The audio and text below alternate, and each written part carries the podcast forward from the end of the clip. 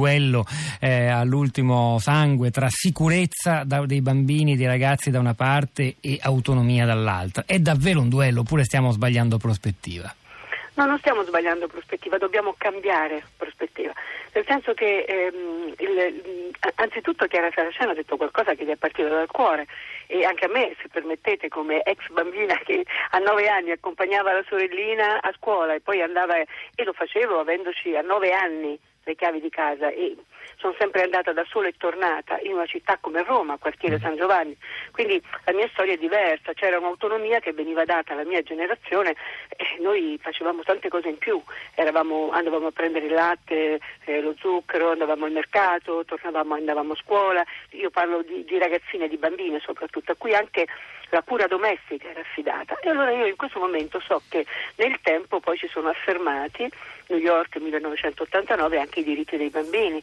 e, secondo me non è una cosa da poco i diritti dei bambini perché hanno cambiato un modo di guardare ai bambini, attenzione ai minori che sono da, da 0 a 18 anni, beh, veramente in, in, in, una prospettiva completamente diversa. I diritti dei bambini significano diritti ad avere una famiglia, a crescere nell'affetto, nel rispetto, ad, ad essere educati, ad avere la possibilità di andare a scuola, il diritto al gioco, il diritto all'espressione delle proprie opinioni.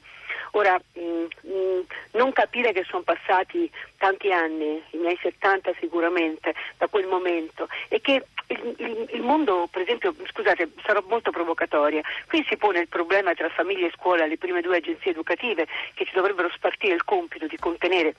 tre, entro i 13-14 anni, che a 15 non li fermi più, ma mh, voglio dire il peso di, di, vigilare sui bambini e non si pensa per esempio a un'educazione al virtuale dove i bambini, e parlo di bambini 8, 9, 10 anni che usano questi strumenti in maniera incredibile, possono viaggiare come internauti scoprendo qualunque cosa, vedendo qualunque cosa. Allora, si considerano più pericolose le vie, quelle vere fisiche di, di selciato che non quelle digitali virtuali. Certamente, mm. infatti è, c'è un incidente. Allora, il discorso è questo, dobbiamo certamente, allora, mm, andiamo in questo modo, le due agenzie educative sono famiglia e scuola, la terza agenzia educativa ahimè è diventata il virtuale. Se ci mettiamo d'accordo di fronte a un mondo che sta cambiando profondamente dobbiamo anche cambiare le norme di controllo e responsabilizzazione. Io sono d'accordo che i ragazzi siano seguiti sempre, sempre nel senso di attenzione, ascolto, eh, ma anche eh, stimoli alla, alla, all'autonomia, capacità di confrontarsi con i passaggi,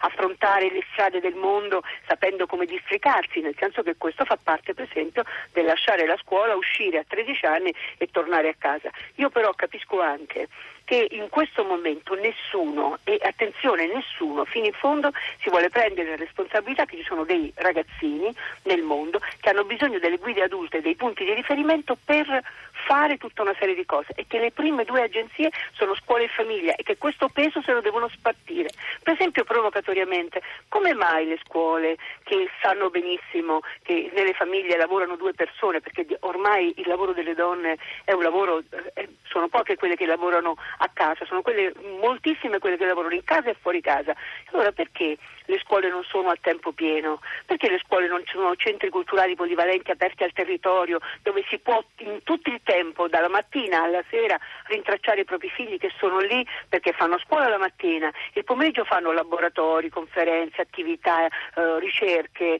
ehm, educazizione fisica e si possono sicuramente in quel luogo ritrovare e lì si può andare a prendere quando i genitori hanno dei tempi reali. E perché non si pensa a modificare una legge dicendo i genitori che si vogliono prendere la responsabilità che i loro figli tornino a casa a, a 13 anni, a 12 anni da soli, lo mettono per iscritto e fanno liberatorio alla scuola e la scuola si deve mettere a disposizione di quelle famiglie affinché i tempi coincidano.